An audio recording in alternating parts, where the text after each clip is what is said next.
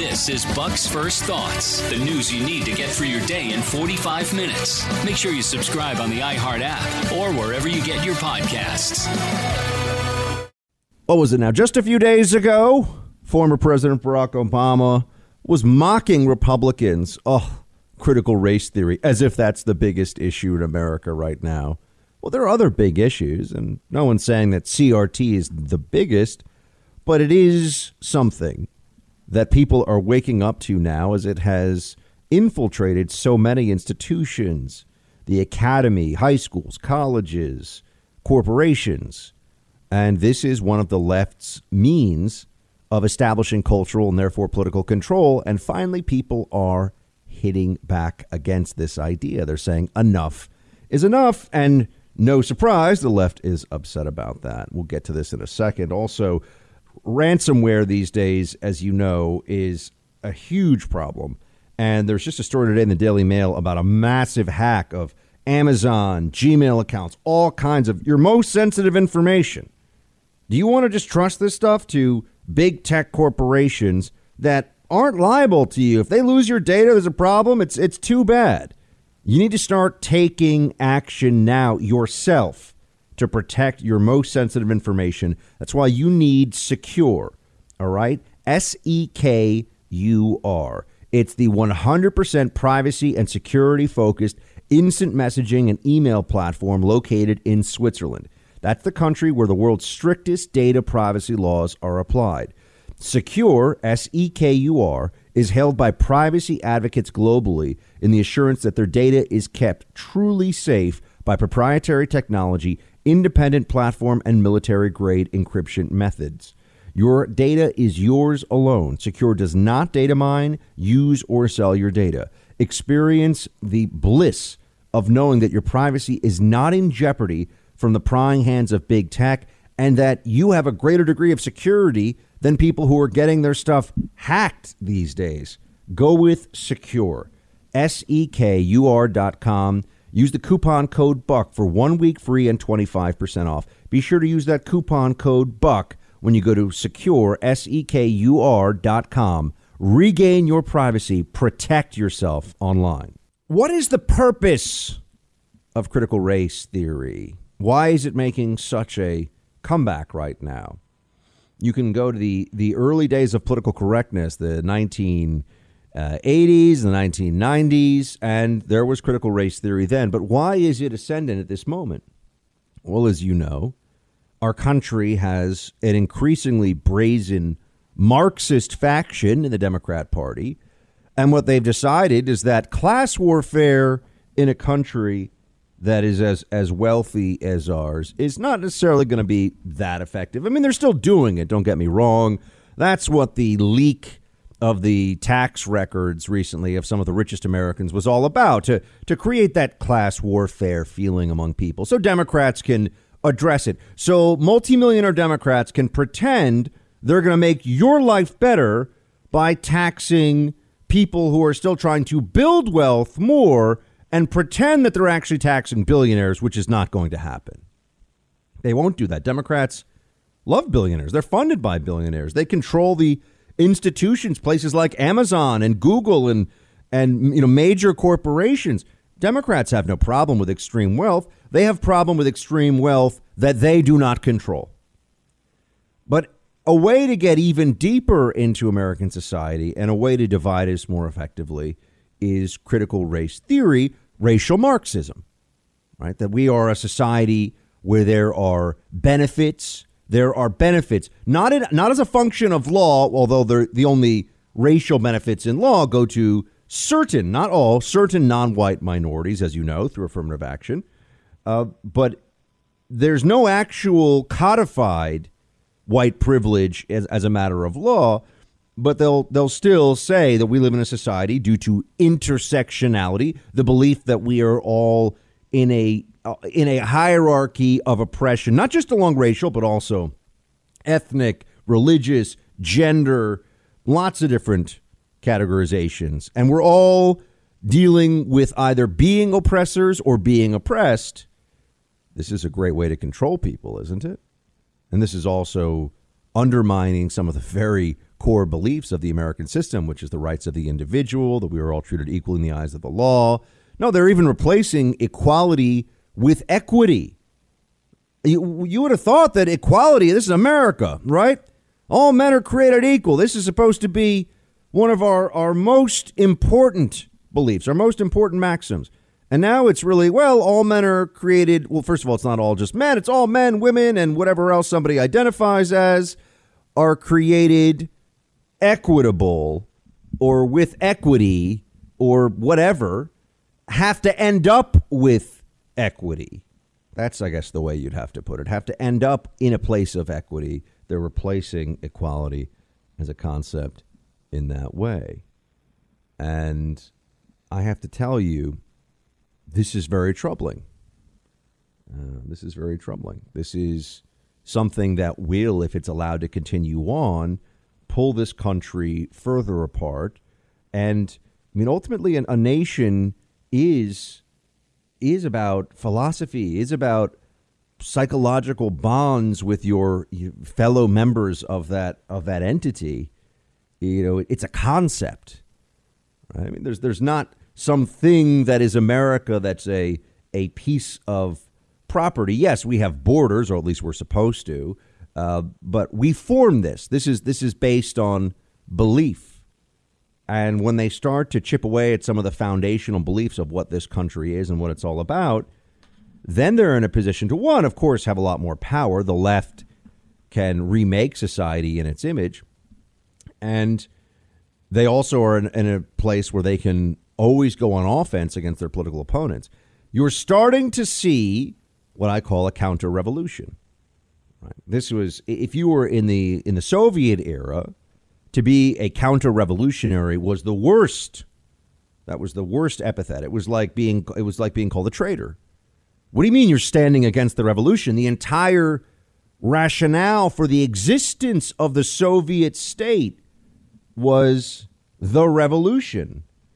Um, and, and so when once you see what this really means for us now, once you understand uh, why this is such an important concept, I want to encourage as many people as possible in this country to view themselves as counter revolutionaries against the left. Right? We want to be counter revolutionaries. They're the ones that are saying the left claims they want to transform this country.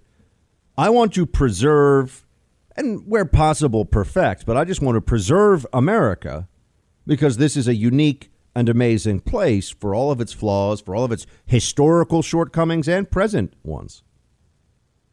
They want a fundamental transformation, to borrow from Barack Obama, which is now continued by Joe Biden, a fundamental transformation of American society. I say we stop them and do everything we can within the system we have to stop them. Critical race theory is just one of the primary tools they are using now in their leftist cultural revolution.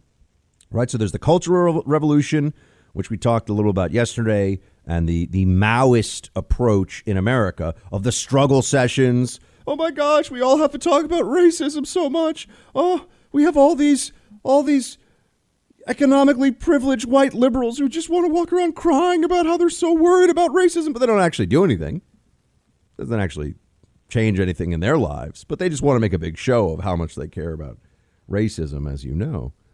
Um, but we're starting to see now that the left is finding the outer limits of what it can get away with it, w- w- get away with without Americans saying, "Hold on a second, that's actually not okay." Or this, this is getting beyond just electoral back and forth politics and and the warring propaganda machines of news media. This this is something more core and fundamental. Here is the Secretary of Defense. Yes, he's uh, African American, Lloyd Austin. Here is the Secretary of Defense speaking about critical race theory. Play 20. The military has included the works of critical race theories on its reading list by authors like Abraham Henry Rogers, who now calls himself Abraham Kendi, and Robin DiAngelo. Mr. Kendi has written, quote, the only remedy to past discrimination is present discrimination. The only remedy to present discrimination is future discrimination, end quote. Do you agree with that proposition? I've not read that, and I, I don't you know, I certainly don't agree with what you just said, but I, you know, Mr. Secretary, it, it's always important my, to have the con- full context of anything that's uh, that you're being asked to evaluate. Mr. Secretary, do you believe that race and sex should be the key factor when selecting combat leaders, rather than say operational excellence, technical proficiency, leadership, agility, and integrity? I, I do not, uh, Senator. I, I, think what you just said should be key components in making any, any selection. Okay, so that's a start, right? This is good.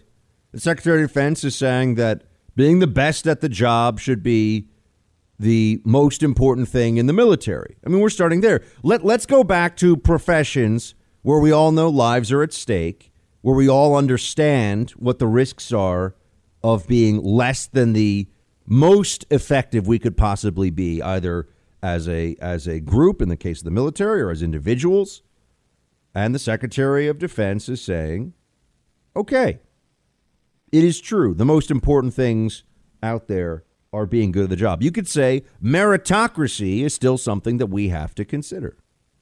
Meritocracy is still very real. And that's good. How much do considerations of diversity and inclusion, though, still affect our military? Well, that's what we have to continue to look at. We have to continue to have that discussion. Here is so that's just the, that's the Secretary of Defense uh, General or former General Lord, Lloyd Austin, and he's he's at least admitting that the best the best people in the military at the job should get the jobs, irrespective of race, gender, or anything else.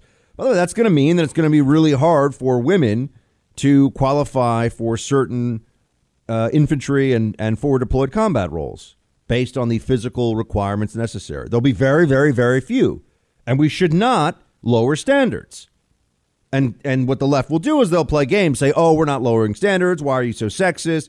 And then no women will pass the standards, or maybe you know one in a thousand will pass the standards to be you know a Navy SEAL or to be a an operator with Delta or whatever it may be. And then they'll say, "Okay, well, don't be a sexist. We got to change the standards a little bit because this is what equality means." No, we have to hold the line. Here is a mom, a, a, a black mother in Florida. So this is now not some big, uh, important member of the administration. This is just an everyday mom in Florida, right? This is not some cabinet official. But she's saying this is her view of critical race theory, and she's an African American woman, play 19.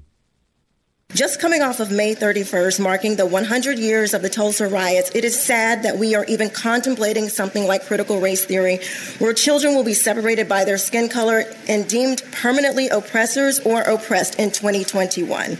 That is not teaching the truth, unless you believe that whites are better than blacks. I have personally heard teachers teaching CRT, and we have had an assembly shut down because Duval County Public School System consultant thought it would be a great idea to separate students by race. This is unacceptable.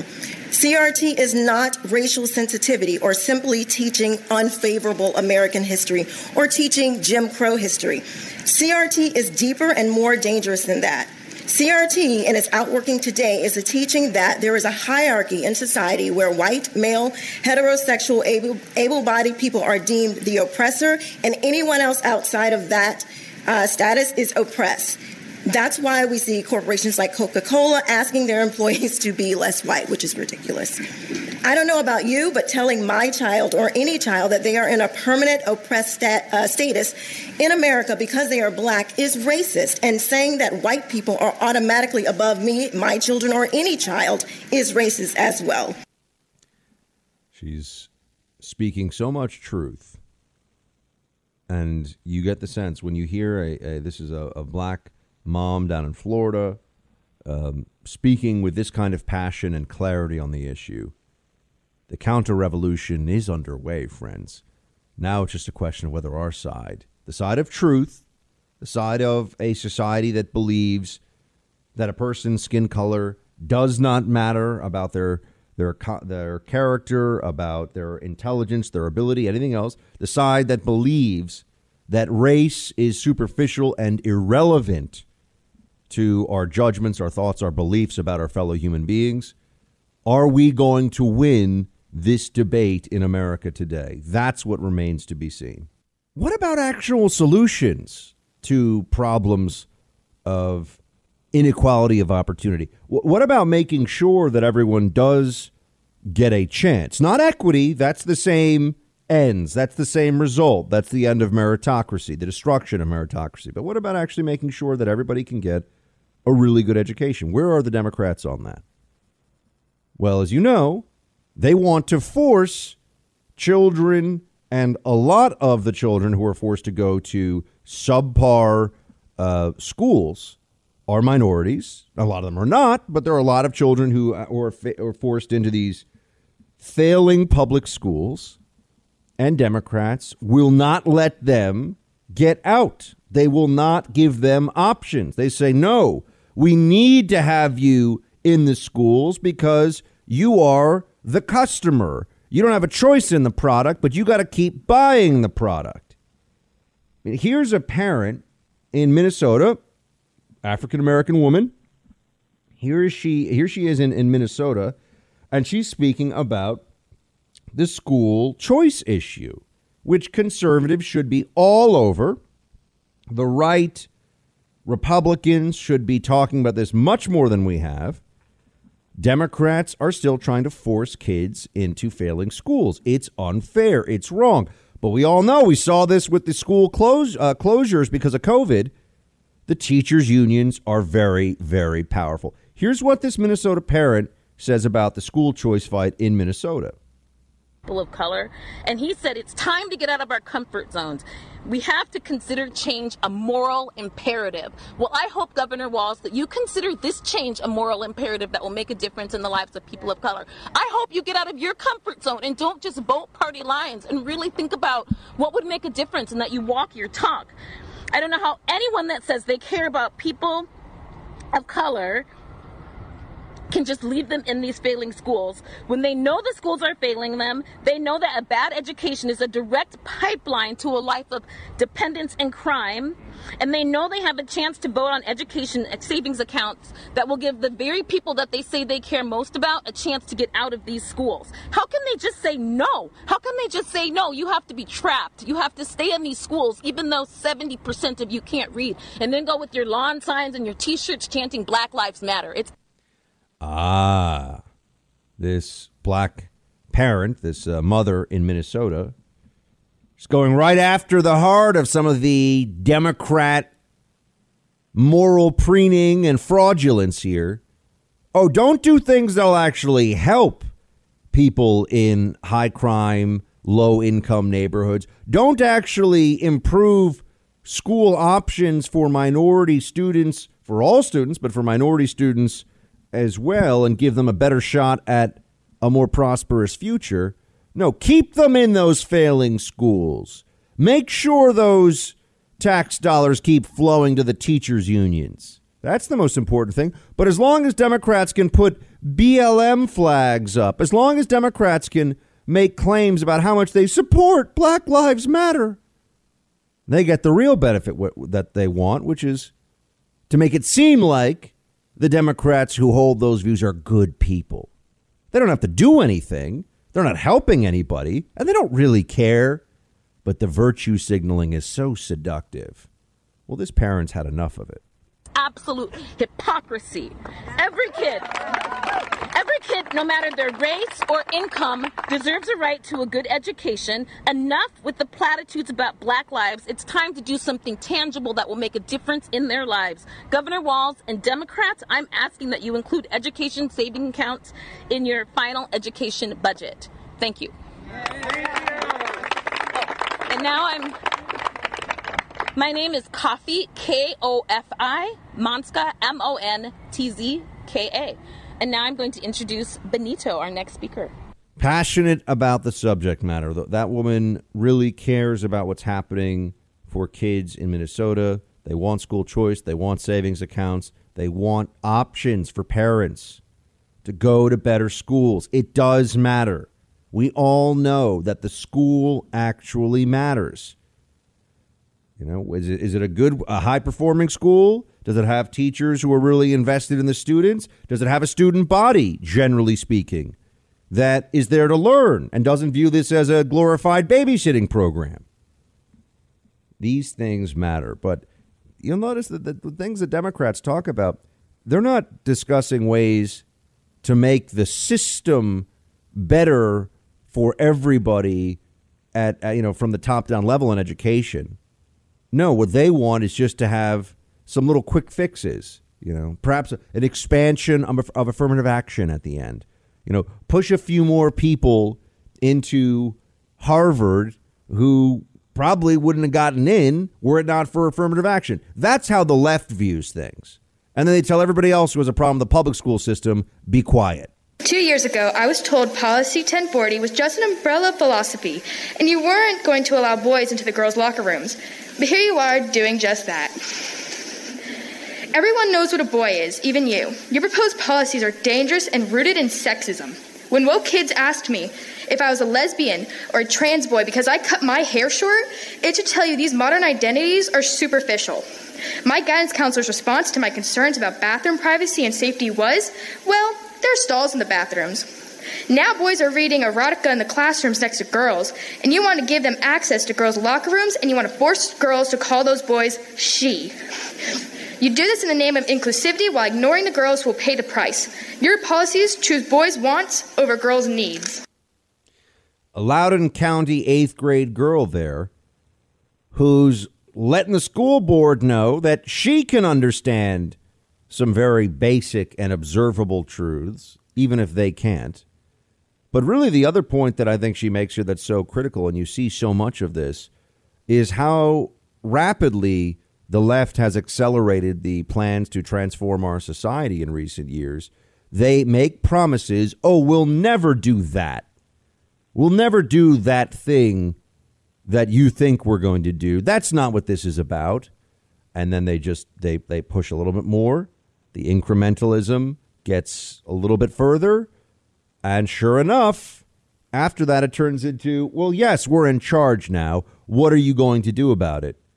Yeah, we are actually going to make sure that transgender boys in schools use female bathrooms. If you want to know how devoted to this idea they are, I mean, of course, Obama with his recent gaslighting about CRT. Oh, you know, Republicans care so much about CRT. Uh, there are uh, there was a time when Obama, when he was president, threatened to cut off Department of Education funding to uh, to a state that had uh, a problem with the so-called bathroom bill. He was going to cut off federal funds for education to any place that did not go along with the Department of Education federal top-down guidance. And that just gives you a sense of how much it matters to them, how important it is to them. All right. This is not a minor issue. This is not something that just is is in the background. No, they, they want to erase gender distinctions. And that you see this all the time. They want gender neutral clothing for toddlers now, and they have the you know, they wanted to get rid of gender reveal parties. Which, I don't even understand why people do that, but that's not the point. Uh, there are all these efforts to go at gender and the family and structurals of tradition, uh, structures rather of traditional human life, stretching back for a very long time. Right, male and female gender? No, that's not a thing. We are all really just vessels for state policy. We are all really ju- we we exist so that the state can be empowered to create a utopian society, a perfectly just society. And by justice, they mean everyone is the same. But that's not possible. We will never all be the same. It doesn't matter what the state says. It doesn't matter if the state got us all to agree and to believe that we are all the same.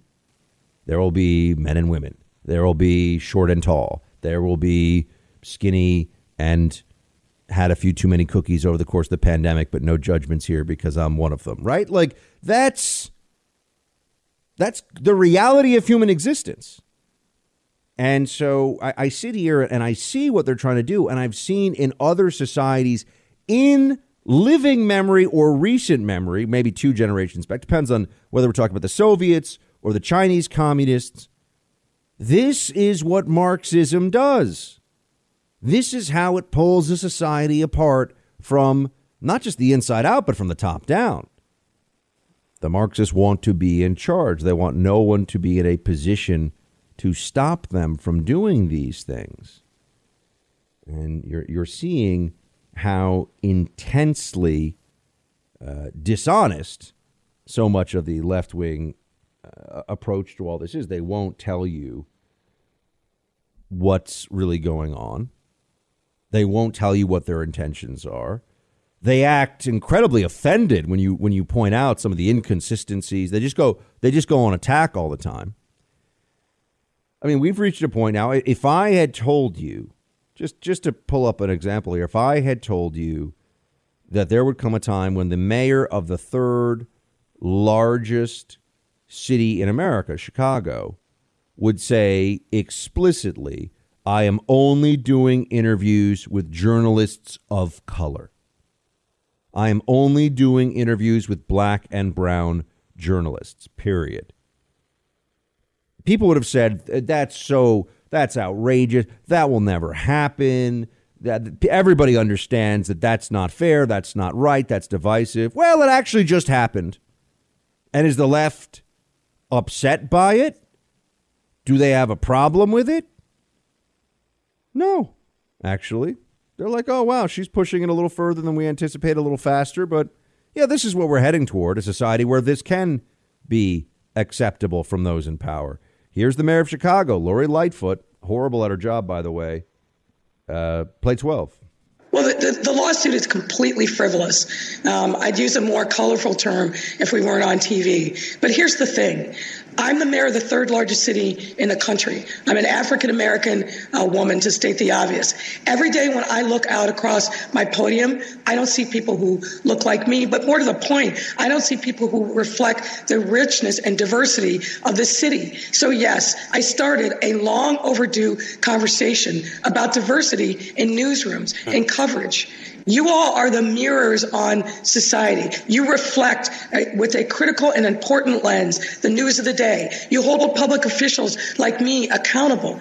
You must be diverse. It can't be that in a, in a city like Chicago, with all the talent that we have, that we can't find diverse journalists of color. Of course we can. What they need is opportunity. And I hope my conversation has pricked the consciousness of the people who do the hiring decisions in media rooms all across the city mm-hmm. and hopefully across the country. We got to do better. Yeah, this is a long way of saying Lori Lori Lightfoot, the mayor here, saying that she discriminated on the basis of race, and she's fine with that. She discriminated against others on the basis of race, but because she discriminated in favor of black and brown journalists, she thinks that's okay. It's actually racism. That's what the definition of racism is. Telling some people no because of your skin color and other people yes because of their skin color. But this is how distorted our conversation around race in this country has become. And this is also why the left is so obsessed with it. They want to change the most foundational definitions and concepts around racism to suit their desire for power and control of society. Because if we have standards that we can apply to this that we can all we can all understand, say, hold on a second, racism is racism is bad, period. Racism is when you treat somebody differently because of their skin color, period. We can all look at that and say, okay, well, those are those are universally applicable rules. You could call them principles. You could call them standards. But they don't want that. They like this, well, racism is really first you have to take into account the hierarchies of power and the intersectional dynamics and and historical uh, systemic oppression and you know then you know then they they create this whole making it up as they go along nonsense. They go, so sometimes racism's actually okay as long as it's only against white people, Asian Americans. I mean, you go down a list, you go, hold on a second. Really? Yeah. Well, why is it uh, that they can use these categorizations also and say all these things and contradict themselves, and the media just goes along with it because people are terrified? Because people don't want to actually have this conversation. They don't want to get into it. They just want to avoid the problem of uh, the problem of speaking the truth. They want to just go along. I mean, could you can you imagine if we, we play this game all the time? We say, "What if the races were reversed?" or "What if we had different?" But what you see is just like I tell you about hypocrisy. The left doesn't. They're not defending it anymore on the ground of principles. They're defending on the ground of emotional blackmail and pure power dynamics and fear. You do what the left says, you agree with their nonsensical, contradictory, and I would argue immoral approach to race relations in America today. Uh, you either go along with it or you get crushed. You either go along with it or bad things happen to you. This is why I keep saying be an be a counter revolutionary. The left is trying a revolution in America today. They're trying to change this country at the most fundamental level. They're trying to erase or or distort or transform some of our our foundational concepts as a society. We must say no, we must explain why, and we must hold the line against this. That's what it means to be a counter revolutionary against the left and yes, against the Democrat Party. But that just is the reality. Yesterday we had a vote. Very radical vote, Jake, is whether or not there should be equal pay for equal work in America, whether women should receive the same pay as men. Very, very radical, no doubt. We didn't get one Republican to vote for it. So we are where we are. The Republican Party has moved over the years to away from being what we call a center right party to rather a right wing extremist party. There are some exceptions. There are some moderate Republicans, but they are few and far between. And I think, given that reality, what we have got to do, the, the American people voted for a Democratic president, Democratic House, Democratic Senate. Our job now is to do what the American people want. Everything that I've told you, from child care to expanding Medicare to lowering the age of Medicare eligibility, these are popular ideas, raising the minimum wage, etc. It's what the American people want. Let's do it. Just spend endless amounts of money. Don't question where the money's going to come from. The rich, the millionaires, and the billionaires will pay for it. That's right. America's favorite, favorite Marxist, Bernie Sanders. Oh, he's a democratic socialist. The guy's a Marxist. He's now getting back into the headlines. And I think this is yet another time where we have to take a step back and say, what the heck is this guy talking about? Not because he just says the same thing over and over again, but because and it's like it never changes. This guy's a broken record. Um, the Republican Party is a right wing extremist party. I, I would just like to know how is that true? You know, if you, I think he was talking to fake Tapper there, who's a smarmy little fraud. Maybe he can put out some tweets about how much he supports the troops. I mean, fake Tapper's the worst. But you know, oh, it, oh, it's not about his brand. No, he's really, really just cares. Really just cares about the troops. Yeah. Um, fake fake spent a lot of time serving his country. But anyway, uh, this is this is a situation where you say, well, no, let's just let's just take them at their word here for a second. How is the Republican Party a right wing extremist party? What are the right wing extreme things? If you ask me, how is the Democrat Party extreme? I'd say, well, spending more in, say, one administration than any you know, four or five administrations before it combined. I'm making up the numbers on that, but you know what I'm saying. I mean, it, you know, taking us to 30 trillion dollars in debt and wanting to throw another 4 or 5 trillion on top of that cuz who cares? That's pretty just numerically extreme. Uh, having the biggest crisis of illegal entry at our border in 20 years and it'll end up being probably ever having a a million five, let's say, illegal immigrants come into America and then manage to stay by gaming the asylum system, that's extreme. I can actually point to things saying that there's no difference between men and women and that there's a psychological condition that can allow you to switch your gender and you are the other gender and must be treated as such. These would be considered, if you were to go through American history, these would all be extreme positions. These would be fringe. These would be way outside the mainstream. These are these are now Democrat positions. So, in, in what way? I mean, even, something like socialized medicine, entirely socialized medicine, which Bernie Sanders really wants.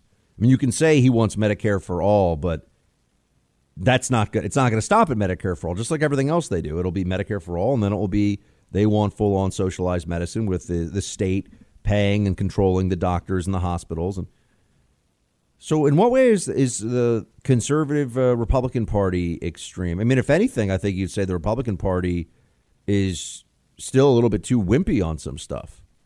If anything, you'd say the Republican Party keeps thinking that there's a creation of a neutral space in the public sphere, and we're just all going to play nice with each other in it. And we don't want to use state power. We don't want to use government authority to promote the good and suppress the bad. We're just going to say, well, we'll let people make their own decisions in there about this thing without the government getting involved. And the left just says, no, the government's going to dictate this. This is what keeps happening. Happens all over our society. They say that you know, they say that in our in our state schools, which is what public schools are, uh, in our state-run schools, they're going to teach critical race theory. We say, no, no, no. Let's just you know, let's just teach history that's not all politicized and everything else. And they go, no, we're going to teach critical race theory. We come back and now people are realizing, okay, we actually have to ban critical race theory. It's not enough to try to create a neutral space. You have to actually create a sp- you have to actually take action within that sphere. Uh, but it, it's just fascinating to hear something as as stupid as the Republican Party is a far right party. In what way? Because we don't want the you know, because we want a 30, uh, you know, 5 or 37% tax rate instead of 39. I mean, if anything, you could look at the Republican Party and say it's kind of ineffectual. And what does it even really stand for other than just trying to stop the Democrats from being completely insane? But to say it's a far right party, where? How? It, what is the policy issue?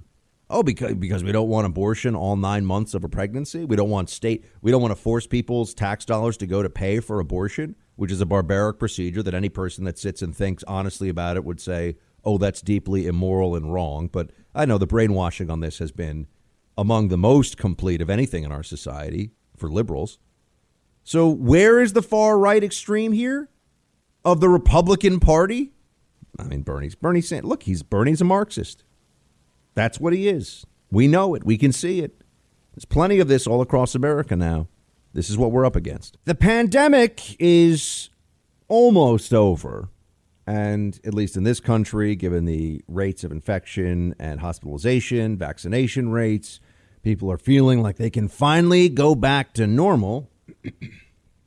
but that doesn't mean that we can let this go because there's a lot of accountability that must be uh, sought. There must be answers to some major questions here. Our friend David Marcus, who is the uh, senior New York correspondent for the Federalist.com, joins us now. He has a new book out, Charade The COVID Lies That Crushed a Nation. Mr. Marcus, great to have you. Thanks for having me, Buck. What are the biggest lies? Tell me about Charade. You and I have been discussing this for a year now. You're in about a a half dozen or so folks that I've consistently been able to talk to about Fauciism, lockdownerism, mask mania, and have been willing to speak the truth. You've never bent the knee. I'm excited you've written this book. Let's let's dive into this. What are the lies? Well, so every chapter um, covers a different myth or lie, and, and there's about 14 of them that I go in the book. So go into in, in the book. So you know, right off the bat, the very first one uh, is this idea that the Trump administration wasted the months of January and February. This just seems to be uh, gospel at this point, and it's it's blatantly false. Um, and I, you know, I'm, I'm able to, to, to really prove that uh, pretty distinctively uh, in that first chapter of, of the book with documents from HHS. I mean, the fact of the matter is the Trump administration began work on a vaccine before China had reported one death. Uh, this is this is really like in the in the first two weeks of January. Uh, so you know that was a big one right off the bat. Another one was this idea that using the term Chinese virus uh, was somehow racist. Not only was that a, a lie, the only people who really benefited from that were the Chinese Communist Party. Uh, so that was even worse than a lie. You know, we're all in this together uh, was a lie. Uh, Andrew Cuomo is such a great, competent leader was a lie. Southern governors are engaged in human sacrifice by opening their states was a lie. Trump doesn't deserve very much credit for Operation Warp Speed was a lie. I mean, there's a there's a lot of lies, Buck. And and yet, as we as we you know go forward here, and finally, I mean, I can tell everyone listening that New York City, I've I've started to see, you know, people are they're calming down in restaurants. If they tell you to put the mask on when you walk in, they're kind of embarrassed to tell you. I've had this a few times. Like, hey, would you? It, it's not how dare you breathe air like a normal human. Uh, you're killing my grandparents. Now it's like, hey, look, the rules are stupid, but would you kind of? So that that's to, that's good. I mean, that's moving in the right direction. But I'm not. I, I think I'm in the same category as you on this one. I won't speak for you. Well, you can tell us if you agree, but. I'm not letting this stuff go. Like I'm not I'm not allowing this to linger in the background so that the next time the state declares any kind of it's not just health emergencies folks. They'll declare an emergency whether it's on climate or gun violence or whatever. We're we're all conditioned to just accept their stupid rules and their excesses. So we have to look back david. I think it well were any of these things even worthwhile? Did this protect people I- mean, it's it's worse than that, right? I, I mean, no. I, look, we know we can we can compare what happened in Florida to what happened in New York, and any honest person who compares those two very distinct approaches knows and will admit uh, that Florida had far better results than places like New York and, and, and California that, that had these severe lockdowns. Um, but I'll go a step further.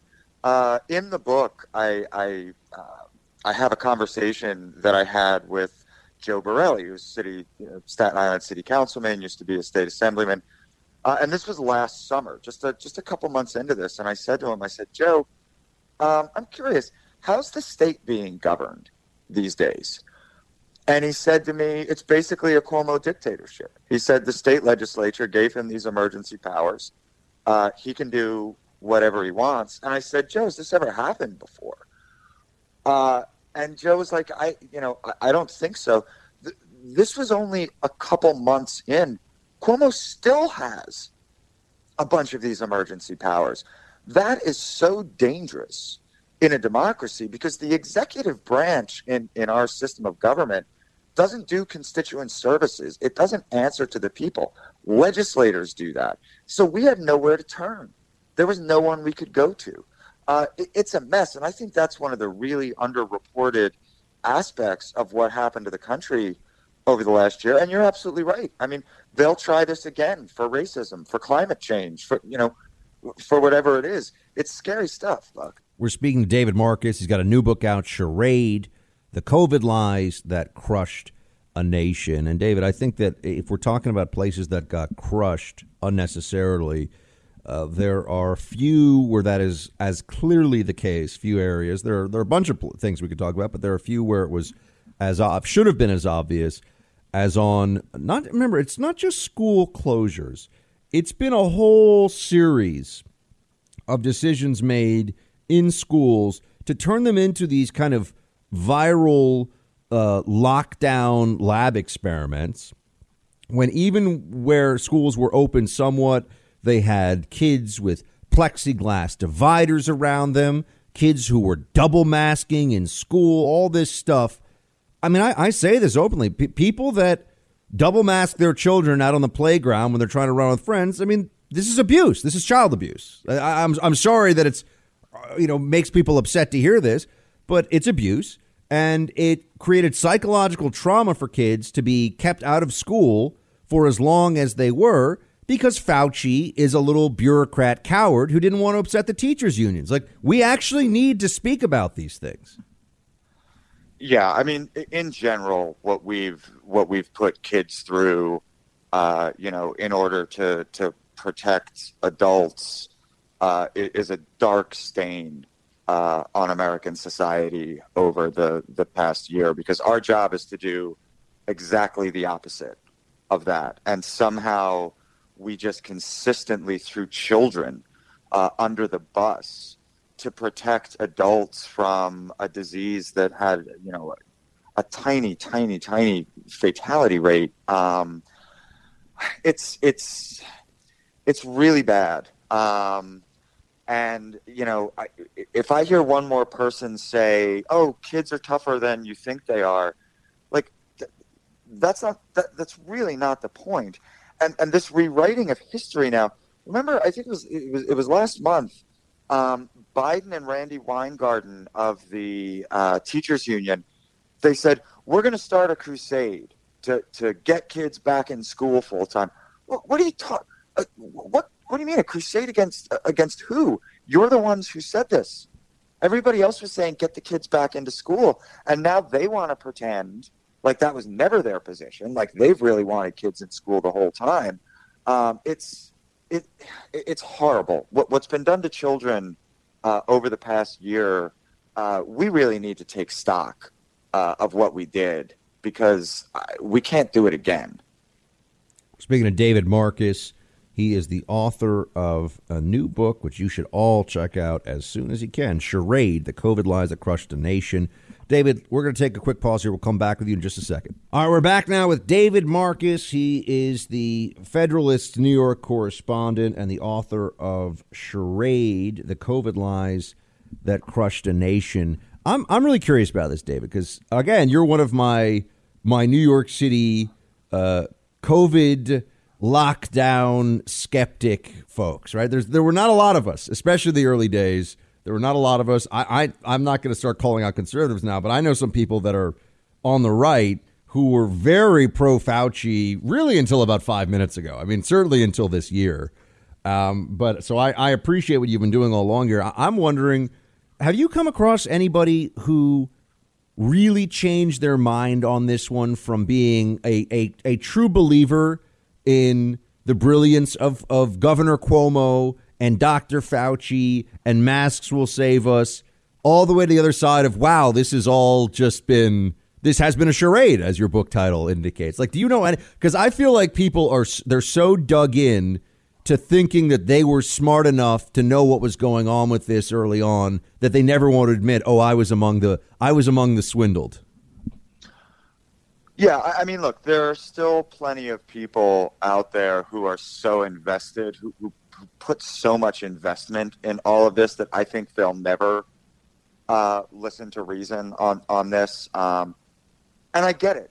you know, listen, if you spent a year basically locked in your own house, uh, it's not easy to admit that that was a mistake. But I do think along the way, you've seen public opinion on this move really at a, at a couple of, of, of key junctures, right? Obviously, the first big one was the protests. Uh, the moment that tens of thousands of people started gathering, masks or no masks, uh, to protest racism, you know, everybody sort of said, okay, but why can't we have a Yankees game at half capacity with masks on then? Right? That, that clearly made no sense. And for all the media's efforts to to try to say, well, racism's a public health crisis too.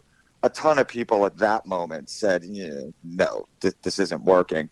I think another one was last winter when Cuomo shut down indoor dining again here in New York, and at the same time released the contact tracing stuff that said dining in general was only responsible for 1.4% of the spread of the virus. I think that was another moment where a lot of people said, what are you doing here? And yeah, certainly over the past couple of weeks, as Fauci's emails have emerged, and as he has declared himself to literally be science, um, I think there are more people who are willing to uh, admit that, yeah, a lot, a lot, of this was was a big mistake. So I am hopeful um, that opinion is moving on, on that, and it's important for the very reason that you said at the top, which was that we need not only accountability, but we need to make sure that that we don't follow this path, uh, you know, another time. Yeah, I, am worried that first of all, I, I, I keep, I'm talking about this as though we're done. I mean, I'm I'm going to be flying to Nashville next weekend, and I'm going to have to wear a mask, and I'm going to have people paid by the airline tell me, you know, when everyone does the uh, where you know they always say like don't crowd the aisle, you know don't pull down. Everyone always just stands up and pulls down their bags right away. Yeah. But they're going to be doing the whole make sure you social distance as you exit the plane thing. And they say this, and I, I see. I think it is uh, debasing. I think it's humiliating to be forced by your by your job to say manifestly idiotic things and to enforce manifestly idiotic rules. See, this has been a problem for me all along. And maybe it's just part of my mentality. It's maybe why I do what I do and why I didn't like working for the government all that much. And there's a whole bunch of things that come together here, David. But I, I'm not I'm not willing to just sort of say, okay, well, enough of it's gone. No, I want all of this gone, and I'm not going to rest until people realize this was always stupid, folks. Like to being told that you had to put a mask on to go walk up to the uh, the host at a restaurant, and then to take it off when you sit down, or when you're on a plane, pull the mask down while you eat, pull it up while you're sitting there. This was always moronic. This was never okay. That's where I am. Yeah, I, listen, my my my ten year old knew that, right? When they when when when indoor dining opened up again last year, you know, I, I, took my ten year old to a restaurant, and as as we were leaving, we had to get up, obviously, to like walk out the door, and I said, you, you know, you got to put your mask on now, and he goes, he says to me, right, you know, because the coronavirus can't affect you if you're sitting down, right? He's ten, but I mean, he, like he knew that.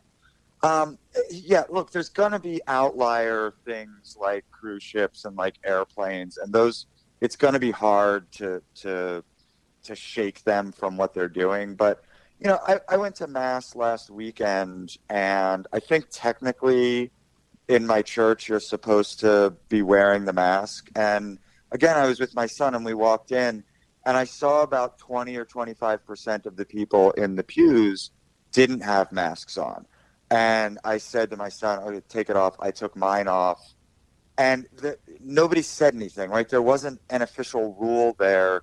It's just that slowly, as more people sort of have the courage to say, "No, I'm not going to wear this right now," um, things start to move in the in the right direction. So, you know, knock on wood, man. Ho- you know, ho- hopefully, hopefully that that keeps happening and, and happening more. We're, we're speaking to David Marcus. You all should check out his book called Charade The COVID Lies That Crushed a Nation. Speaking of the nation, David, I, I feel like the land of the free, home of the brave thing, uh, we're, we're not really that free. And we, I, I will say, I thought that mass noncompliance against a lot of this stuff, this is where I was wrong. I thought after three months, people would be like, What are we doing? And after six months, there'd be a huge, you know, we're not doing this craziness anymore surge. And it actually took uh, about 15 months. So I, I feel like if, I, if I'm just being totally honest about, you know, assessing where I was on all this, I overestimated the desire for uh, individual freedom and rationality of not all of the American people, obviously, but solid majorities of the American people uh, by about two or three times. Yeah, you know, I, I, I will say this. I, I, I think that as in all things, um, the sort of Acela corridor elites are way, way, way overrepresented, uh, overrepresented in terms of what this actual experience was like. You know, I had the opportunity to, to travel a lot during this as I was writing the book. I was out in Vegas, I was in rural Pennsylvania. I, you know, I got to places that weren't DC or New York. And, you know, you'll be happy to know that there was a lot less um, compliance there. It's funny, you know, I, I, first of all, you know, you read these articles now in the Nation or the New York Times of people who are like, oh, I'm going to miss the lockdown. It was such a nice, quiet time. And you just want to, you know, tell them to shut up, right? Because, like, these aren't the people who lost their jobs and didn't know how they were going to feed their kids, first of all. But second of all, now you watch these like beer ads and stuff on TV, right? And they're acting like this is the first time anyone's gotten together to like have a drink together. And I don't know about you, but like I think you know most people we were doing that months ago, right? Uh, Like all over the country, I was seeing this happening. So there's Yeah, I gave a speech in North Carolina last August with almost 300 people there. so yeah, yeah, I mean, you, you know what I mean. So, it, but it's very strange because you watch these ads and it's like, you know, oh, you finally get to see your family again, and it's like most people have been seeing their family at, at least for months now. Maybe they were getting a COVID test first, like maybe they were taking precautions. Um, but yeah, I, I think we've overblown to some extent the extent to which people really did isolate themselves. But you're absolutely right. There was a segment of the population that did that really aggressively, and that's exactly the segment of the population that g- gets paid attention to way, way, way too much um, by our media. David Marcus, everybody. Charade is the book, The COVID Lies That Crushed a Nation. Go pick up your copy. David, appreciate you, man. We'll have you on the big, big, big show soon. Thanks, man. Have a good one.